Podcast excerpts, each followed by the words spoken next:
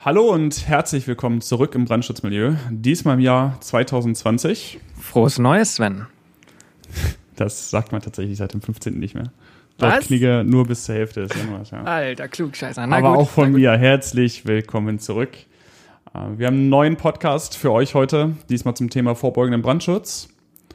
Und wir starten fast mit den News. Ja, ich habe noch was anzumerken. Ich habe gerade meine Masterarbeit abgeschlossen und mein Körper hat das gut eingefädelt. Ich bin jetzt krank geworden. Gut, sehr gutes Timing. Aber das hört ihr vielleicht, dass ich so ein bisschen nasal rede. Ich hoffe, das stört euch nicht. Das kriegen wir wahrscheinlich kompensiert. Aber jetzt auf zu den News. Alles klar. Zur ersten News. In Krefeld ist in der Silvesternacht ein Tiergehege für unter anderem Menschenaffen abgebrannt. Das Ganze war 2000 Quadratmeter groß und während der Lösch- und Rettungsmaßnahmen konnten keine Tiere gerettet werden. Einzelne haben im Nachhinein überlebt, aber an der Unglücksstelle gab es dann am Ende auch dramatische Szenen, in der sogar Menschenaffen erschossen werden mussten durch die Polizei. Die Ermittlungen laufen seitdem. Es gibt noch keine endgültig geklärte Brandursache. Seit dem 3.1. werden aber sogenannte Himmelslaternen als mögliche Brandursache durch die Polizei genannt. Das erschließt sich aus 70 Zeugenaussagen und mittlerweile 3 möglicher Täter, die sich selber gestellt haben und angaben, diese Himmelslaternen in der Silvesternacht verwendet zu haben. Dazu sei angemerkt, dass diese Himmelslaternen in Deutschland seit 2013 verboten sind. Seit diesem Brand gibt es große Diskussionen aus verschiedenen Richtungen über den Brandschutz in solchen Tieranlagen, über das verwendete Baumaterial und auch Maßnahmen des vorbeugenden Brandschutzes. Der Zoo selbst hat seit dem 3.1. wieder geöffnet. Besucher durften aber zunächst nur ohne Kameras in den Zoo. Und wir möchten dazu anmerken, dass wir uns in Zukunft damit auch noch einmal befassen wollen. Wir wollen den Januar noch mal abwarten und dann werden wir wahrscheinlich eine Zwischenfolge dazu veröffentlichen. Genau. News Nummer 2. Ihr habt bestimmt auch das alles mitbekommen. Es gab verheerende Buschbrände in Australien und zwar schon länger und zwar die größten seit vielen, vielen Jahren. Inzwischen ist die abgebrannte Fläche, sind 10 Millionen Hektar. Das ist ungefähr die Fläche von Baden-Württemberg und Bayern zusammen. Und worauf wird es geschoben? Zum einen gibt es in Australien unter dem Stichwort Fire Management geht es auch darum, wie viel Brandlast haben wir so in der Vegetation. Und gerade in der Zeit, bevor die Trockenzeit kommt, bevor Waldbrandsaison kommt, brennt man ganz bewusst, ganz kontrolliert diese Brandlast in dem Gelände ab. Das nennt man auch Hazard Reduction Burn. Und das hat aber in den letzten Jahren halt sehr viel weniger stattgefunden als sonst, weil die Sommer besonders warm und trocken waren.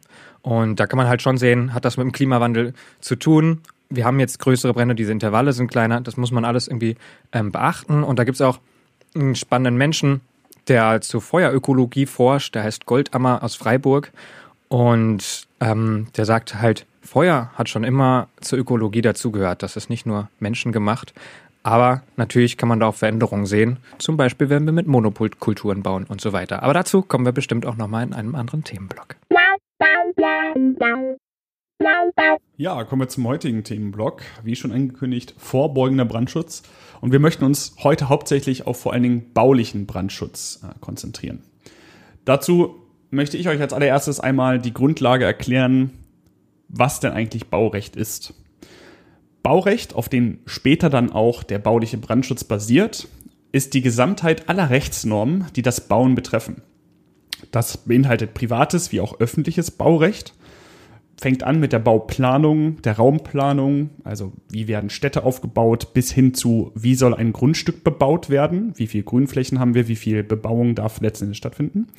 Geht dann über die Regelung der in deutschen Behörden zuständigen Abteilungen, wer ist Bauherr, welche Bauaufsicht wird geführt und wer ist die Bauleitung. Und ein kleiner Teil davon, der nicht irrelevant und auch nicht zu klein ist, ist dann letzten Endes der bauliche Brandschutz. Und das Wichtigste, was man sich daraus merken müsste, ist, dass es Landesrecht ist. Das heißt, in jedem Land verhält sich das Baurecht ein wenig anders. Und wir möchten, um trotzdem einen Überblick zu ermöglichen, auf die sogenannte Musterbauordnung eingehen. Das bedeutet, egal wo ihr herkommt, ihr könnt heute auf jeden Fall etwas auch für euer Bundesland lernen. Genau, aber wie gesagt, Baurecht ist Landesrecht. Und deswegen ist es überall unterschiedlich, diese Musterbauordnung. Das ist kein Gesetz, aber sie wird von den ganzen Ländern in der Bauministerkonferenz zusammen gestaltet und zusammen als Empfehlung rausgegeben. Und die Länder sind angehalten, diese in ihren jeweiligen Landesbauordnungen umzusetzen. Und manche machen das direkt, manche schreiben rein, okay, sehen Sie dazu in der Musterbauordnung. Also man kann schon sagen, es gibt Unterschiede in den verschiedenen Ländern, aber orientieren tun sie sich eigentlich alle schon an dieser Musterbauordnung. Und mit der wollen wir uns jetzt ein bisschen beschäftigen. Dazu gehen wir erstmal auf eine grobe Einteilung, die diese Musterbauordnung gibt, ein. Das sind die sogenannten Gebäudeklassen. Davon gibt es 5 Stück. Wir möchten jetzt nicht jede einzeln aufführen, weil hauptsächlich sind das einfach Zahlen, die dort genannt werden. Aber diese Gebäudeklassen dienen dazu, grob einmal einzuteilen, was denn ein Gebäude ist, anhand der Größe, anhand von Art, oberirdisch, unterirdisch und der Nutzung her. Das dient einfach dazu, dass man im Verlaufe dieses Bauordnungsrecht und die Musterbauordnung schneller anwenden kann. Das heißt, als allererstes gucke ich mir an, welche Gebäudeklasse habe ich, und dann kann ich weiter in das Baurecht gehen, in die Musterbauordnung und sagen, was trifft denn jetzt auf diese Gebäudeklasse zu. Die Gebäudeklassen sind abhängig von der Höhe, der Anzahl der Nutzungseinheiten. Eine Nutzungseinheit kann zum Beispiel ein Büro sein oder ein Wohnbereich. Die Fläche dieser Nutzungseinheiten, und lässt dann am Ende einfach zu, ab 7 Meter zum Beispiel sind wir bei Gebäudeklasse 3 als Beispiel. Alles, was dort nicht eingeordnet werden kann, und das gibt es ja auch, also das heißt, was nicht in die Gebäudeklasse 1 bis 5 irgendwo reinpasst, wird als Sonderbau bezeichnet. Zu dem kommen wir später noch einmal. Als allererstes müssen wir aber ein bisschen einordnen, was ist denn der Brandschutz eigentlich? Dazu darf ich was sagen. Wir waren jetzt gerade bei dem Baurecht, ganz allgemein, und jetzt kommen wir, darüber wollen wir heute reden, den vorbeugenden Brandschutz. Und dieses Wort vorbeugend unterscheidet sich nämlich zu dem abwehrenden Brandschutz, und das wäre zum Beispiel die Feuerwehr. Ja, also wenn wir einen Brand haben, dann muss dieser abgewehrt werden. Der vorbeugende Brandschutz möchte das aber die Auswirkung oder den Brand selbst sogar verhindern. Und der teilt sich dann nochmal in baulich, anlagentechnisch und organisatorisch. Baulich wäre, wie wir bauen, klar. Anlagentechnisch wäre sowas, bauen wir da zum Beispiel eine Löschanlage ein. Und organisatorisch, das könnten zum Beispiel HelferInnen sein, die bei einer Evakuierung helfen. Und was soll dieser bauliche Brandschutz bewirken? Da definiert die Musterbauordnung 4 Schutzziele, die eingehalten werden sollen, um den baulichen Brandschutz einzuhalten. Und das sind 4 Dinge, nämlich einmal die Brand- und Rauchausbreitung wollen wir verhindern. Oder verhindern werden wir es wahrscheinlich nicht können, Brände passieren, also vielleicht eine Behinderung dessen, ja, dass es verzögert wird, die Auswirkungen kleiner gehalten werden. Das Gleiche betrifft die Brandentstehung, nämlich die wollen wir verhindern, weitestgehend, oder behindern. Personensicherheit ist ein 3. Schutzziel, nämlich, dass wir die Rettung von Mensch und Tier ermöglichen. Sowohl die Selbstrettung als auch die Rettung durch andere, nämlich durch die Feuerwehr. Und 4. die wirksame Brandbekämpfung. Also wenn alle Menschen draußen sind und das Gebäude brennt, soll es immer noch auch sicher sein für die Feuerwehr, die da reingeht und löschen möchte. Sven, willst du dazu was sagen? Ich wollte dazu anmerken, dass es vor allen Dingen wichtig ist zu verstehen, dass das kein Ablauf ist. Also wir haben nicht erst den vorbeugenden Brandschutz in baulicher Form, dann den organisatorischen und dann den abwehrenden. Das heißt, würde bedeuten, wenn die Feuerwehr vorbeikommt und kommen muss, hat alles vorher versagt, sondern dass sie immer zusammenarbeiten. Selbst wenn ein Gebäude schon brennt und die Feuerwehr im Innengriff ist und zum Beispiel versucht, diesen Brand zu löschen oder Personen zu retten, dann arbeitet der vorbeugende und der bauliche Brandschutz immer noch mit dieser Feuerwehr zusammen. Zum Beispiel, indem die Feuerwehr nur in einem ganzen Teilbereich löschen muss und dass der bauliche Brandschutz gewährleistet, dass zunächst erstmal nur dieser Teilbereich brennt und die Feuerwehr sich nur auf den konzentrieren muss. Das heißt, die arbeiten immer zusammen. Es gibt kein endgültiges Versagen eines von denen. Und deswegen ist es auch besonders, auch wenn das für viele Feuerwehrleute, ich kann da auch für mich sprechen, dass ich früher vorbeugenden Brandschutz vielleicht eher ein bisschen langweilig fand, aber es ist tatsächlich total gut zu wissen, in welcher Gebäudeklasse wir uns befinden, wie lange dieses Gebäude hält, worauf es ausgelegt ist und danach nämlich die Feuerwehrtaktik anzupassen. Ne? Und natürlich, da kommen wir jetzt wieder weg von diesen Gebäudeklassen, gibt es Bauvorhaben, die eben nicht in diese Gebäudeklassen fallen. Und die nennen wir Sonderbau, weil alles, was innerhalb dieser Gebäudeklassen ist, das ist recht unkompliziert. Das ist alles ganz ziemlich genau in der Musterbauordnung geregelt und das können ArchitektInnen und BauingenieurInnen meistens selbst machen, weil das da ganz genau drin steht. Wenn wir jetzt aber in den Sonderbau kommen, dann wird es komplizierter und genau damit wollen wir uns jetzt befassen. Das heißt also, Sonderbau ist die Art von Gebäude, die sich zum Beispiel Feuerwehren explizit vorher angucken. Also viele Feuerwehren haben ja dieses System, dass man sich, oder das sollte man auch haben, dass man sich mit seiner Umgebung und seinem Einsatzgebiet vertraut macht. Und wenn ihr schon mal irgendwo hingefahren seid und euch schon mal etwas angesehen habt oder ihr kommt mal ein Gebäude vorbei und seht, okay, hier gucken wir uns gerade etwas an, dann sind das oft Sonderbauten, weil sie sind eindeutig als solche zu identifizieren. Da muss man sich gar nicht so viel mit Baurecht beschäftigen. Letzten Endes fällt es einem irgendwie auf oder ist einem schon aufgefallen. Sonderbauten heben sich von den Gebäudeklassen ab, weil sie einfach nicht eindeutig zu kategorisieren sind. Das sind Gebäude besonderer Art und Nutzung. Und dabei reden wir zum Beispiel von Tiefgaragen, von regulären Sachen wie Krankenhäusern und Ähnlichem. Aber selbst diesen Sonderbau kann man irgendwie regeln. Zum Beispiel kommen Krankenhäuser relativ oft in Großstädten vor. Deshalb gibt es Bundesländer, die Sonderbau auch noch einmal regeln. Dann sprechen wir vom sogenannten geregelten Sonderbau. Baden-Württemberg als Beispiel hat eine Sonderbaurichtlinie für Krankenhäuser, die fehlt in vielen anderen deutschen Bundesländern sonst. Aber es gibt meistens und eigentlich in jedem Bundesland die sogenannte Industriebauordnung. Das ist also ein geregelter Sonderbau. Industriebauten sind oft Sonderbauten und die werden nochmal extra geregelt. Wenn es keine extra Regel gibt, dann reden wir vom ungeregelten Sonderbau. Ich wollte nur an dieser Stelle noch sagen, es gibt relativ viele von diesen Sonderbaurichtlinien. Also Industriebau hatten wir jetzt schon erwähnt, Krankenhaus, aber es gibt zum Beispiel auch Schulen, wo man denkt, so in jedem Ort gibt es vielleicht eine Schule, auch für Schulen gibt es Sonderbaurichtlinien, einfach weil da besonders viele Menschen drin sind, bei Industrie besonders viele Gefahren, also alles, was so von dem normalen Wohngebäude, sage ich mal, abweicht, gibt es meistens Sonderbaurichtlinien. Aber genau, es gibt auch welche, wo es keine gibt und auch da muss man ja gucken, wie gehen wir damit um. Oft hat das Vorhandensein von Regelungen zum Sonderbau einfach auch eine historische Vorgeschichte. Das heißt also, in einem bestimmten Bundesland gab es mal ein Problem mit einem Sonderbau und dann hat man gesagt, damit dieses Problem nicht wieder auftritt, machen wir dazu jetzt eine allgemeingültige Richtlinie. Aber wie gesagt, geregelter Sonderbau, wir haben eine Richtlinie, obwohl es nicht in Gebäudeklassen einteilbar ist, das Gebäude. Ungeregelter Sonderbau haben wir keine Richtlinie für. Und man könnte jetzt sagen, und das trifft auch oft zu, dass der Sonderbau der spannende Teil des baulichen Brandschutzes am Ende darstellt. Denn wir müssen uns tatsächlich mit den Eigenschaften des Gebäudes bis ins Detail beschäftigen. Wir haben irgendwelche geometrischen oder auch aufgabenspezifischen Sachen, die wir nicht einfach durch eine einfache Abordnung oder Abarbeitung durch das Baurecht kompensieren und erklären können. Und deshalb müssen wir uns wirklich sehr im Detail damit beschäftigen. Oder vielleicht sogar wirklich tiefgründig forschen, um überhaupt einen Brandschutz in solchen Gebäuden zu ermöglichen. Und wir müssen immer, und das gilt für jedes Bauwerk in Deutschland, wir müssen immer die von Carsten schon genannten Schutzziele einhalten. Und um das zu tun, müssen wir gegebenenfalls Kompensationen von Abweichungen, wie zum Beispiel geometrische Sachen oder irgendwelche Raumöffnungen oder große geometrische Nutzungseinheiten, müssen wir irgendwie kompensieren und verschieden argumentieren, um Möglichkeiten des Brandschutzes umzusetzen.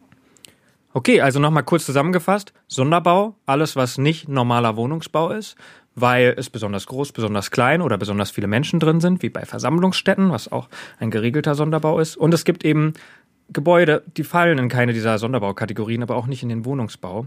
Und auch da müssen wir, wie überall, die Schutzziele einhalten. Und dann müssen wir gucken, wie können wir auf das gleiche Schutzzielniveau kommen und wo müssen Anforderungen erhöht werden, erleichtert werden, wie können wir das kompensieren. Und da kommt das Brandschutzingenieurwesen zugute, die uns dabei helfen, das eben einzuordnen. Und gerade wenn es komplexer wird, sind das tatsächlich ganz toll ausgebildete Menschen, die sich nur damit beschäftigen. Und da gibt es 3 Möglichkeiten, wie sie das machen können. Zum einen gibt es einfach deskriptive Möglichkeiten, so nennt sich das. Also es ist einfach Tabellen, wo drin steht, okay, wenn dann das. Und die haben den großen Nachteil, dass sie sehr, sehr konservativ sind. Man kann die schnell umsetzen, aber sie sind oft mit einer großen Sicherheit eingebaut. Und dadurch werden sie schnell teuer und gerade bei großen Bauvorhaben gehen wir ja zu BrandingenieurInnen, damit die das billiger hinkriegen. Und ja, Ketzerisch könnte man das auch als Tabellenbauen bezeichnen. Das Tabellenbauen, ja. Also das ist quasi die erste Möglichkeit, wie man mit Kompensationen von Abweichungen umgehen kann. Man guckt sich an, wie kann ich das ein bisschen anders rechnen, über Tabellenbauen. Kann aber sehr teuer sein. Wenn wir jetzt das aber, okay, wir wollen ein bisschen weniger Anforderungen, wollen aber den gleichen Schutzzielen gerecht werden, dann gibt es verschiedene Ingenieurmethoden. Und das ist jetzt tatsächlich das, was dann die BrandschutzingenieurInnen rechnerisch quantitativ nachweisen müssen. Und da gibt es zwei Möglichkeiten. Einmal, sie können eine argumentative Nachweisführung machen. Da geht es hauptsächlich um Schätzungsmodelle. Ja, man sagt, okay, auch das ein bisschen konservativer. Man überlegt sich ein kleines Brandmodell, guckt, okay, würde das irgendwie passen? Rechnet da ein bisschen nach und vergleicht das mit den Tabellenwerten und sagt, wir kommen damit auf das gleiche Niveau. Wenn wir noch ein bisschen näher rankommen wollen an die Realität, sage ich mal, und damit diesen konservativen Spielraum noch ein bisschen verkleinern wollen, gerade bei richtig großen Bauvorhaben, macht jede Brandschutzanforderung extrem Preis aus. Und dann macht es tatsächlich Sinn, wenn IngenieurInnen viel Zeit da rein investieren, das ganz genau nachzurechnen. Und die Creme de la Creme wäre quasi eine Brandsimulation. Dabei nehmen wir ein 3D-Modell, quasi wirklich die Pläne, die wir von dem Gebäude haben, rechnen, lassen den Computer da über Wochen, teilweise Monate, rechnen verschiedene Simulationen durch und können damit zum Beispiel eine raucharme Schicht, so nennen wir das, nachweisen und sagen, nein, das wird nirgendwo unterschritten, selbst wenn wir die geringeren Anforderungen an Material, Rauchableitung oder rangehen. Und ja? Sowas macht sich immer sehr gut, wenn wir große, von mir bereits erwähnte Geometrien haben und vor allen Dingen große Hohlräume in Gebäuden, wie zum Beispiel Theatersäle, hier wäre zum Beispiel die Elbphilharmonie zu nennen. Da kann man ja nicht einfach die Decke absenken oder mittendrin eine Wand ziehen. Und mit ganz detaillierten, von Carsten gerade vorgestellten Brandsimulationen können wir dann tatsächlich veranschaulichen, wie sich dieser Rauch denn verhalten würde und nachweisen, nee, das können wir so machen mit diesem großen Hohlraum, denn diese Rauchsäule wird keine anderen Personen bei der Flucht behindern. Also es geht nicht darum, das Sicherheitsniveau zu senken, sondern nachzuweisen, dass es doch eingehalten wurde, obwohl man das anders baut. Und das kann nicht nur bei Neubauten, bei großen Neubauten so sein, sondern zum Beispiel auch im Bestand. Das heißt, eine Baugenehmigung herrscht für ein Gebäude vor, was da steht. Wenn wir jetzt aber was ändern wollen, oben noch irgendwie statt einem Dachboden, ein paar Gauben, eine neue Wohnung, dann ändern wir die Nutzung von diesem oberen Stockwerk und damit verändert sich sehr viel. Und jetzt könnten BrandschutzingenieurInnen nachweisen, okay, die Menschen kommen aber trotzdem raus oder eben nicht. Und dann muss man irgendwelche Kompensationsmaßnahmen dazu bauen. Und somit kann man gerade so im Bestand auch dann zu guten Lösungen kommen. Und ich würde gern kurz durchgehen, was das so alles sein kann, weil ich habe jetzt irgendwie von Kompensationen und so geredet. Was betrachten BauingenieurInnen, BrandschutzingenieurInnen alles? Und da würde ich jetzt einfach mal so ein paar Punkte durchgehen. Also zum Beispiel Brandschutztrennung. Dabei geht es darum, welche Abstände zu anderen Gebäuden gehen wir ein. Oder die Größe von Brandabschnitten. Das heißt, wenn ein Gebäude relativ groß ist, dann sagt man zum Beispiel, alle 40 Meter muss eine sogenannte Brandwand drin sein, die verhindert, dass ein normaler Brand über diese Brandwand hinausgeht. Wenn wir uns so einen langen Häuserblock in der Stadt vorstellen und zum Beispiel alle 40 Meter eine Brandwand, das wäre so eine Brandschutztrennung. Das Zweite sind Baustoffe. Also welche Baustoffe verwenden wir? Wie ist die Tragfähigkeit dieser Baustoffe? Den Raumabschluss, also kommt da Rauch durch zum Beispiel, und die Wärmeisolierung, kommt die Hitze von dem Feuer durch diese Wand durch. Das können tragende Bauteile sein, Decken, Wände, aber eben auch diese Brandwände oder auch die Verkleidung von den Treppenhäusern. Wir reden auch von Treppenräumen, weil das sind unsere Fluchtwege. Und da sind wir nämlich auch schon beim dritten, die Rettungswege, weil wir haben das Schutzziel Personensicherheit. Wir möchten, dass die Leute rauskommen, und zwar safe. Und deswegen brauchen wir immer 2 Rettungswege. Und der erste Rettungsweg ist normalerweise ein Treppenhaus und der zweite kann unter bestimmten Umständen auch von der Feuerwehr gebracht werden und über die Feuerwehr gewährleistet werden. Zum Beispiel bei Leitern. Wir haben diese Drehleitern, wir haben die Steckleitern. Die bringen wir. Deswegen muss die Feuerwehr unter anderem in 10 Minuten da sein. Und das geht natürlich auch nur bei Gebäuden, wo nicht ganz viele Menschen drin sind. Deswegen sind bei Schulen, Versammlungsstätten und so weiter ein zweiter baulicher Rettungsweg nötig. So nennen wir das. Also eine zweite Treppe oder eine zweite Möglichkeit, aus dem Haus zu kommen. Sowas kann das sein. Auch diese Kennzeichnung, diese grünen Schilder, die wir alle kennen, auch das ist Teil vom Rettungswegkonzept. Dann Rauch- und Wärmeableitung. Es geht darum, wir haben schon rausgefunden, wir wissen schon, Rauch ist brennbar, Rauch ist giftig. Der Rauch macht uns Probleme, nicht nur der Feuerwehr, weil er brennbar ist, sondern auch den Leuten, die da drin sind.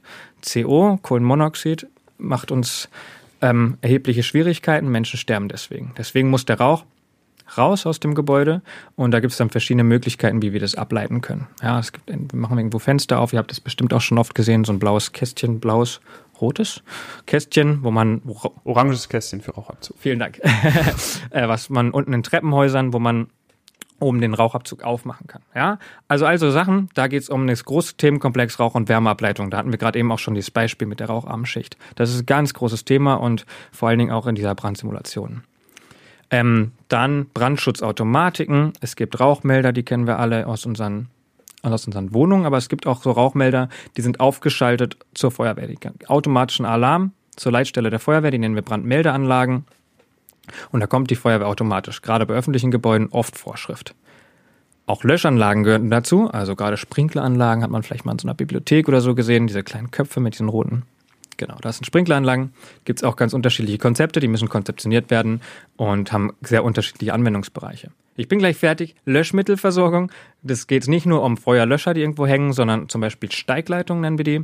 Das heißt, die Feuerwehr, wenn wir in großen Gebäude eine Brandbekämpfung durchführt, dann muten wir der nicht zu, die ganzen 5 Stockwerke den Schlauch hochzulegen, sondern da sind schon Rohre verlegt und die Spei wird entweder unten eingespeist oder sind sogar angeschlossen. Es gibt verschiedene Konzepte und die können dann oben direkt den Angriff machen. Das erleichtert die Brandbekämpfung und ist natürlich auch schneller. Ja, vielleicht hat man es auch schon mal gesehen. Es gibt so Wandhydranten, so rote in öffentlichen Gebäuden, zum Beispiel Schulen. Genau. Aufstellflächen der Feuerwehr, das ist vielleicht noch wichtig. Wir hatten gesagt, die Feuerwehr bringt im Zweifel den zweiten Rettungsweg mit und muss Leute da rausholen.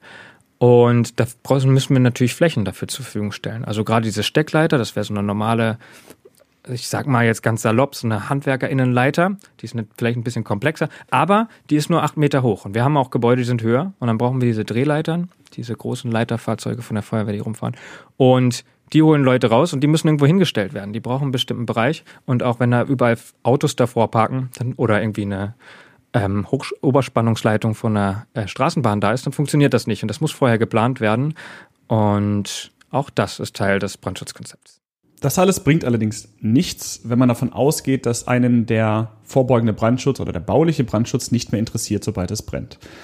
Jede der von Carsten gerade genannten Maßnahmen, die funktioniert zwar zuerst einmal selbst, also die Brandwand ist da und wird den Brand erstmal eine gewisse Zeit abhalten und aufhalten, aber sobald die Feuerwehr da ist, muss sie das Gebäude kennen, sie muss mit diesen baulichen Maßnahmen zusammenarbeiten, auch eine Brandwand muss verteidigt werden im Zweifel und sie muss diese Aufstellflächen nutzen. Eine Aufstellfläche, die da ist, die aber keiner kennt und keiner nutzt, bringt nichts. Genauso wenig wie irgendwelche Sparmaßnahmen am Feuerwehrgerät, wie zum Beispiel Drehleitern oder wenn man Drehleitern vielleicht falsch konzipiert, zu schwer baut, zu groß baut, sodass sie solche Aufstellflächen nicht mehr benutzen kann. Da muss ganz klar diese Wechselwirkung erkannt werden, baulicher Brandschutz mit abwehrendem Brandschutz, dass nur zusammen in Symbiose das Ganze auch funktioniert. Der bauliche Brandschutz funktioniert nicht alleine, genauso wenig wie der abwehrende Brandschutz. Und da ist dann wichtig, dass diese beiden Faktoren zusammenarbeiten. Wenn die Feuerwehr nicht in den vorbeugenden Brandschutz gut genug eingearbeitet wird, dann kann sie gar nicht wissen und nicht genug Begehungen macht und sich das irgendwie nicht anguckt, erklären lässt, weil auch beim Bauvorhaben irgendwie teilwirkt, kann sie das nicht wissen. Andersrum muss auch der vorbeugende Brandschutz wissen, was die Feuerwehr leisten kann. Das ist immer so der ominöse Begriff von der leistungsfähigen Feuerwehr. Aber hat sie eine Drehleiter oder hat sie keine? Das ist wichtig. Wie schnell ist die da? Kann ich darauf zurückgreifen oder nicht? Also all sowas muss irgendwie muss abgestimmt werden und synchronisiert werden und beide sind voneinander abhängig. Ganz genau. Wir kommen noch einmal und ich möchte euch einen kleinen Einblick geben, wie denn so Ingenieursarbeit im baulichen Brandschutz im Sonderbau funktionieren kann. Carsten hatte schon sehr viel zur Brandsimulation gesagt, aber das ist tatsächlich mein erstes Beispiel, wie denn ein Sonderbau nachweisen kann, dass er auch im baulichen Brandschutz funktioniert. Nehmen wir da jetzt mal als Beispiel die Elbphilharmonie. Ihr kennt sie bestimmt, das ist dieses große Gebäude neben den Landungsbrücken in Hamburg. Und die haben nun mal so diesen riesengroßen Theatersaal oder beziehungsweise, ja, Theatersaal trifft es, glaube ich, am besten. Dort haben wir eine gewisse Brandlast in der Mitte. Das sind die Stühle. Und da wir Stühle nicht aus Metall, also nicht brennbar bauen wollen, weil sie dann für die Theaterbesucher nicht mehr ganz so bequem sind, baut man die aus teilweise brennbaren Materialien. Und das birgt natürlich jetzt ein Problem. Bei einer großen Anzahl von Personen sprechen wir von einer Versammlungsstätte. Das heißt, in diesem Konzertsaal ist das richtige Wort, sitzen viele Personen und sie sitzen auf einer Brandlast und wie auch immer kann dort ein Brand entstehen. Also wie gewährleisten wir, dass a, dieser Brand sich nicht so schnell ausbreitet und b, dass der Rauch sich lang genug von den Rettungswegen fernhält, sodass alle Personen das Gebäude verlassen können. Und wir sprechen hier von einer breiten Bevölkerung, die eine hohe Diversität aufweist. Das heißt, wir müssen einzelne Bevölkerungsgruppen betrachten, die vielleicht nicht im Laufschritt dort hinausgehen können. Und auch für die muss genug Zeit sein. Denn gerade bei Versammlungsstätten ist das der Fall. Nun könnte man natürlich ganz einfach einhergehen und sagen, komm, Elbphilharmonie ist fertig, wir zünden da mal ein paar Stühle an und gucken, was passiert. Das kann man auch als Ingenieurmethode bezeichnen, komme ich gleich nochmal zu, macht sich aber gerade bei Neubauten, gerade bei so heiß diskutierten Neubauten nicht so gut.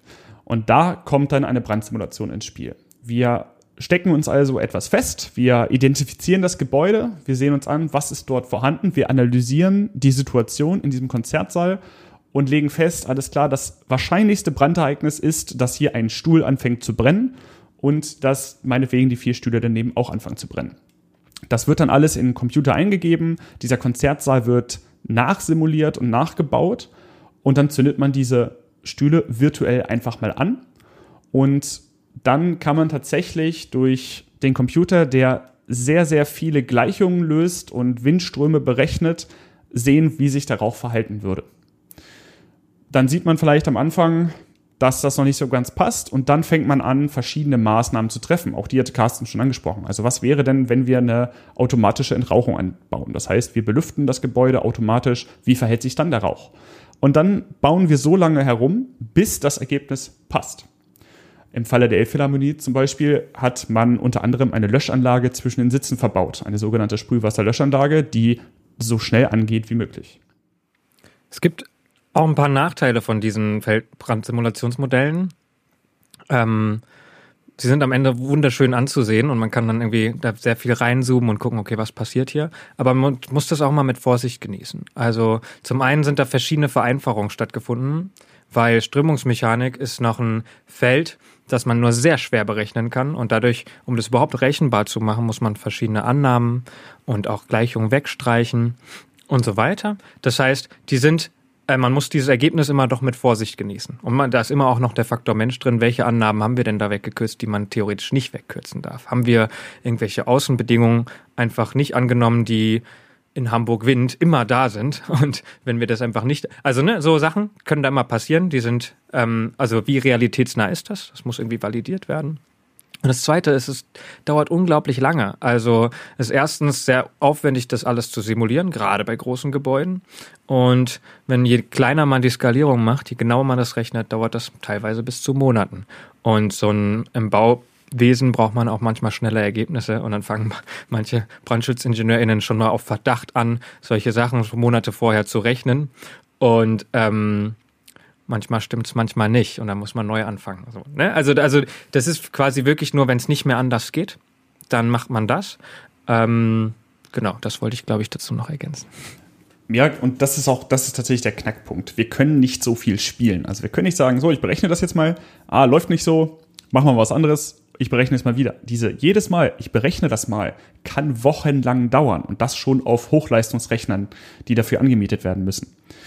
Und das ist einfach sehr viel Zeit und man muss schon sehr genau wissen, was dort passiert. Und deshalb sind diese Brandsimulationen in dieser Form mit so richtig 3D-Darstellung, mit viel Rauch, mit viel Temperaturen auch nur was für wenige sehr prägnante Bauwerke.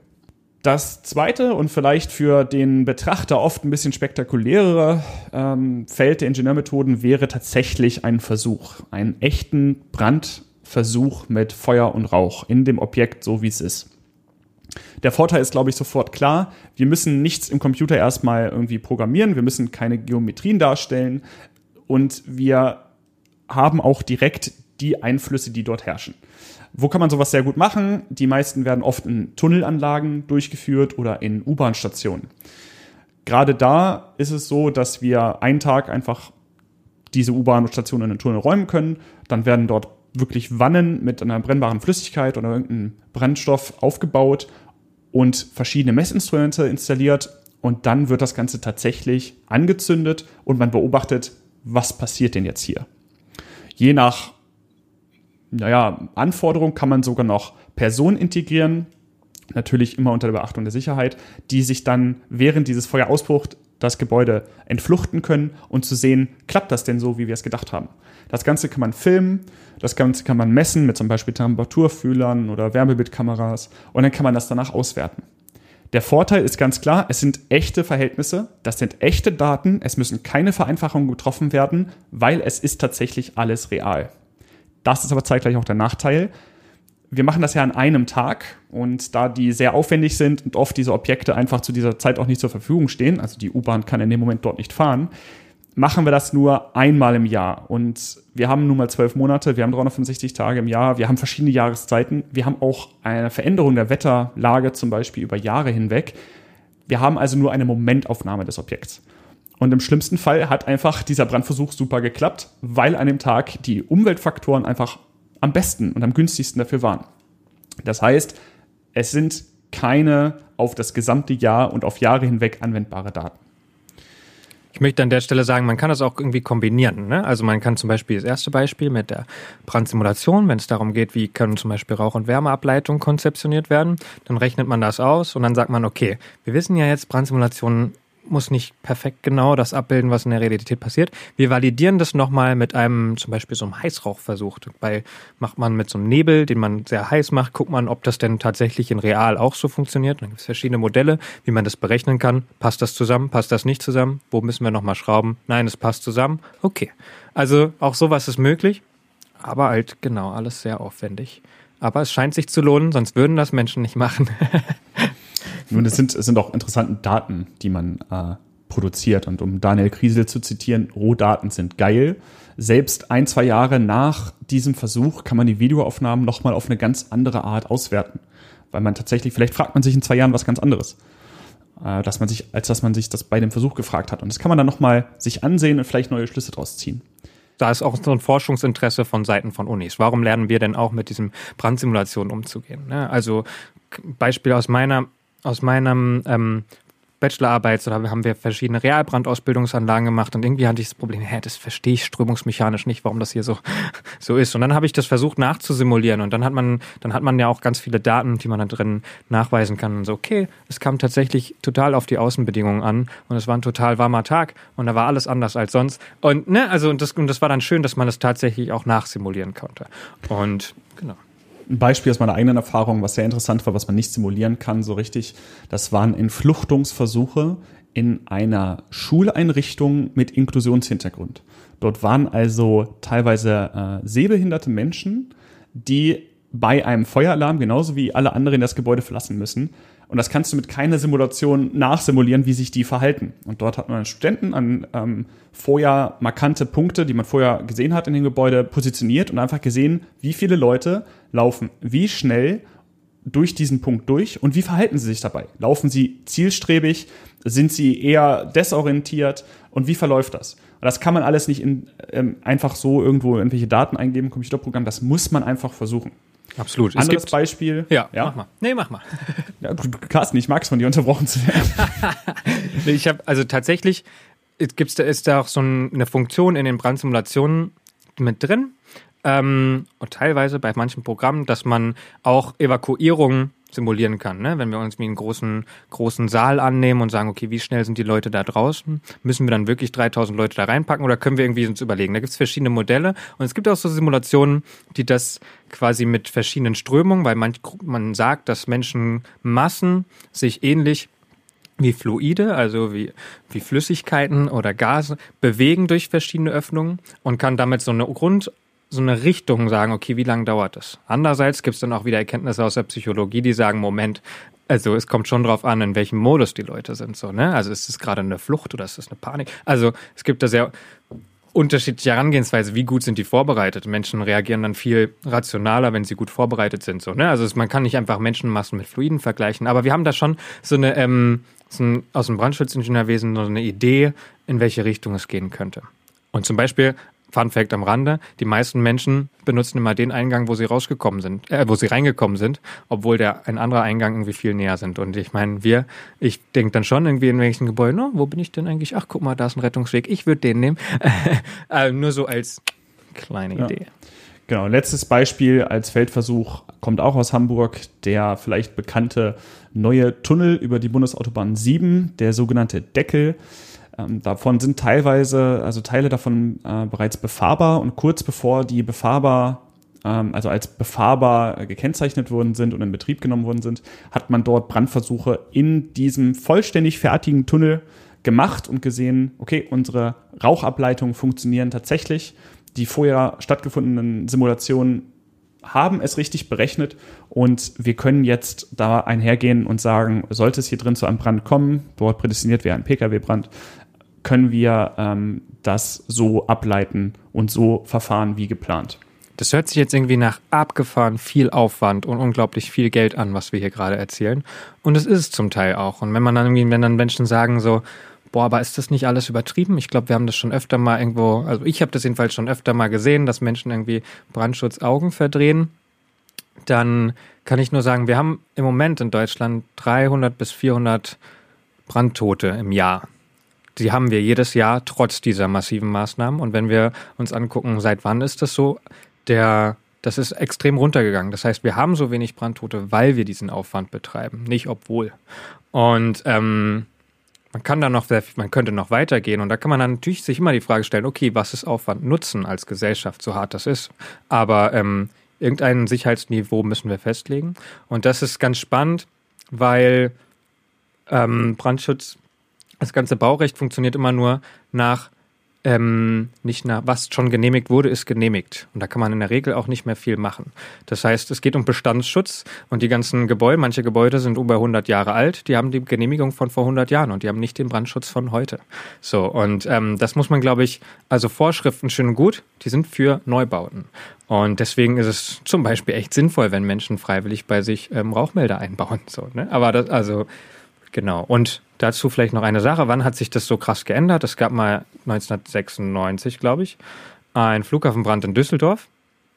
Und da hat man gemerkt, okay, wir haben doch so einen krassen Brandschutz, warum hat das nicht funktioniert? Und es wurde umfangreich ausgewertet und da kam unter anderem raus, dass zwar die Brandschutzvorschriften ganz gut sind, aber die Umsetzung tatsächlich gar nicht so gut funktioniert. Und seitdem wird mehr kontrolliert, mehr zum Vier-Augen-Prinzip und deswegen kostet es inzwischen halt auch mehr und ist dann auch mal ein Punkt, wo nicht weitergebaut wird, siehe Berlin, so, wenn da eklatante Fehler oder Verzug kommt.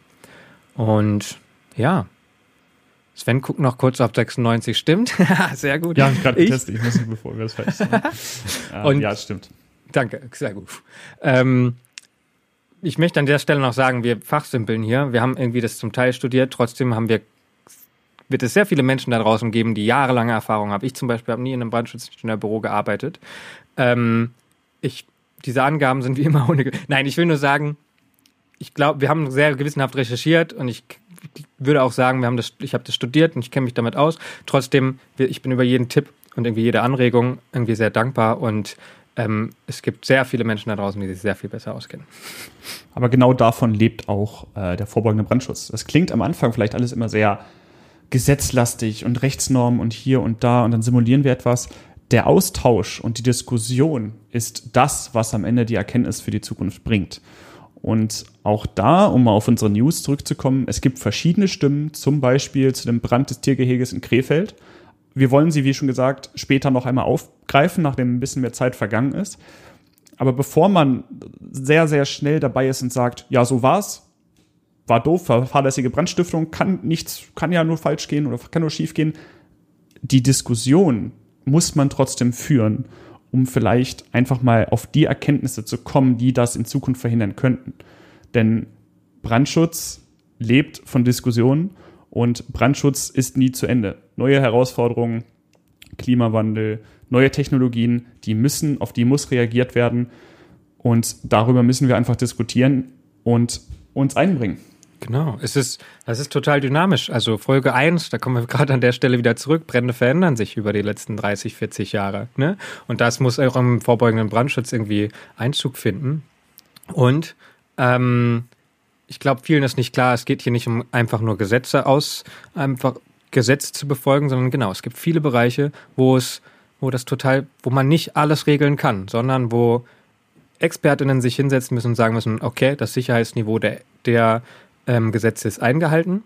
Und da möchte ich vielleicht noch sagen, Versammlungsstätten sind nicht nur große Gebäude, wo Menschen drin sind, sondern auch große Festivals, große Veranstaltungen, Weihnachtsmärkte, all das ist im genaueren Sinne auch Baurecht. Ne? Also wenn wir gerade über zum Beispiel Love Parade war ein Riesending. Warum gibt es da so wenig... Ja? Stichwort fliegende Bauten. Das wäre der Stich, genau.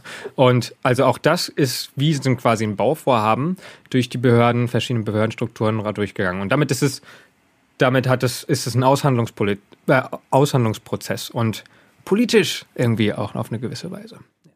Ja, das war unser Themenblock für heute. Vorbeugender Brandschutz, baulicher Brandschutz. Ich fasse für euch einmal zusammen, das gehört an diese Stelle, bevor wir zum Schluss kommen. Wir haben angefangen mit dem Baurecht. Wir haben dort einmal darauf hingewiesen, was ist alles Baurecht. Wir sind dann weiter darüber gegangen, Bauordnungen in Ländern, haben es vereinfacht dargestellt, länderübergreifend durch die Musterbauordnung, auf deren Basis das Baurecht in Ländern umgesetzt ist, sind kurz auf die Gebäudeklassen eingegangen. Die Gebäudeklassen 1 bis 5 gibt es. Alles danach ist Sonderbau. Den unterteilen wir in geregelt und ungeregelt, je nachdem, ob es dafür eine Vorschrift gibt oder nicht. Dann kommen wir tatsächlich oder sind wir auf den vorbeugenden Brandschutz eingegangen. Was sind die Schutzziele und wie wird er denn eigentlich angegangen? Wir sind dann noch einmal auf den Sonderbau eingegangen, gedacht, wie können wir den trotzdem dort, diese Schutzziele umsetzen? Dann hat uns Carsten das Brandschutzingenieurwesen vorgestellt und die Maßnahmen, die diese ergreifen können, wie zum Beispiel Brandschutztrennung, Brandschutzautomatik, Löschanlagen und Ähnliches vorgestellt. Und am Ende haben wir ein wenig anhand von 2 Beispielen, einmal die tatsächliche Brandsimulation am Computer mit grafischer Oberfläche und am Feldversuch, an dem man dann tatsächlich einen Brand legt und kontrolliert und sieht, wie er sich verhält, einmal ein bisschen diskutiert, wie können wir da rangehen, was sind die Herausforderungen des Brandschutzes. Und zu guter Letzt haben wir mit einer kleinen Diskussion darüber beendet und darauf hingewiesen, dass Brandschutz nie irgendwo aufhört und weiter diskutiert werden muss, auch an aktuellen Ereignissen. Und damit kommen wir schon zum Schluss unseres Podcasts. Ich darf einen kleinen Hinweis auf den Feuerwehr-Online-Kongress geben. Das ist ein Kongress, der findet im Anfang Februar statt. Unter anderem darf ich da einen kleinen Vortrag halten. Das findet online statt. Man meldet sich da an und darf jeden Tag, es gibt immer pro Tag mehrere ExpertInnen, die man kostenlos sich angucken kann. Man kann sich das danach natürlich auch als Gesamtpaket nochmal kaufen. Aber wenn ihr euch da anmeldet, könnt ihr unter anderem mich über hören und eine Präsentation sehen über Realbrandausbildung. Das ist wärmstens empfohlen. Es gibt sehr viele coole Themen da. Und was stellen wir uns eigentlich... Man könnte das auch als Fremdgehen ein bisschen bezeichnen, ne? Also ich möchte darüber nicht reden, Sven. Ja. Du bist herzlich eingeladen, dazu zu gucken und Rückmeldungen zu geben, Sven. Das werde ich machen. Kaum ist er Master, haut er ab vom Podcast. Das ist Wahnsinn. Ich bin da. Ja. Apropos, wie stellen wir uns eigentlich 2020 vor, Sven? Ja, ich möchte meinen Master auch beenden in 2020. Aber bezogen auf den Podcast im Jahr 2020 wollen wir unser Format, so wie es ist, erst einmal beibehalten. Natürlich wäre jetzt so die Zeit mit neuen Vorsätzen und Ähnlichem, wenn man das möchte. Allerdings können wir noch nicht auf so viel zurückgreifen. Also wir haben jetzt unsere 5. Folge mit einer Zwischenfolge dazwischen aufgenommen und wir möchten erst einmal dabei bleiben. Bei monatlichen Updates, ganz egal, was die neuen Lebensabschnitte mit sich bringen mögen. Und ja, was fällt dir noch ein? Also ich habe Bock, jeden Monat eine Folge rauszubringen. Ich glaube, das könnten wir schaffen. Bisher sind wir ganz gut dabei. Und ja, unsere Idee wäre jetzt so, dass wir die einzelnen Themen, je nachdem, nochmal tiefer einsteigen oder daran anknüpfen. Ich hätte auch sehr Lust, noch ein bisschen mehr die Interaktion mit euch, aber auch mit anderen ExpertInnen. Also gerade so dieses Interview, das hat mir sehr gut gefallen. Darauf hätte ich Bock. Mal gucken. Ja, und in dem Sinne, schreibt uns, wenn ihr Themenwünsche habt, sonst wählen wir sie weiterhin aus. Wir kommen wirklich sehr gerne auf eure Themenwünsche zurück und werden recherchieren und nach bestem Wissen und Gewissen dann das von euch gewünschte versuchen, in eine Podcast-Folge zu verpacken. Und ja, wie gesagt, schreibt uns. Das könnt ihr übrigens unter imbrandschutzmilieu@gmail.com oder ihr besucht uns auf unserer Website www.imbrandschutzmilieu.wordpress.com. Das Ganze findet ihr auch in der Infobox. Carsten findet ihr auf Instagram unter... Das werde ich nicht buchstabieren, klickt einfach drauf. Aber ich wollte, dass du das sagst, schade. Mich findet ihr auch bei Twitter, findet ihr alles auf der Internetseite. Schaut mal rein, tweetet, sagt, was ihr davon haltet. Auch sehr gerne kritisch, also wenn jemand hier zu laut, zu leise, zu viel geklickt hat, zu viel oft oder was auch immer gesagt hat, sagt es uns. Spannend. Und ja, das ist mein Lieblingswort, ist schon rausgefunden. Scheiße. Ich sage zu oft M, wie immer. Na gut, und in dem Sinne... Alles Gute, macht's gut, bis zum nächsten Mal. Wir hören uns. Ein schönes Jahr 2020. Macht's gut.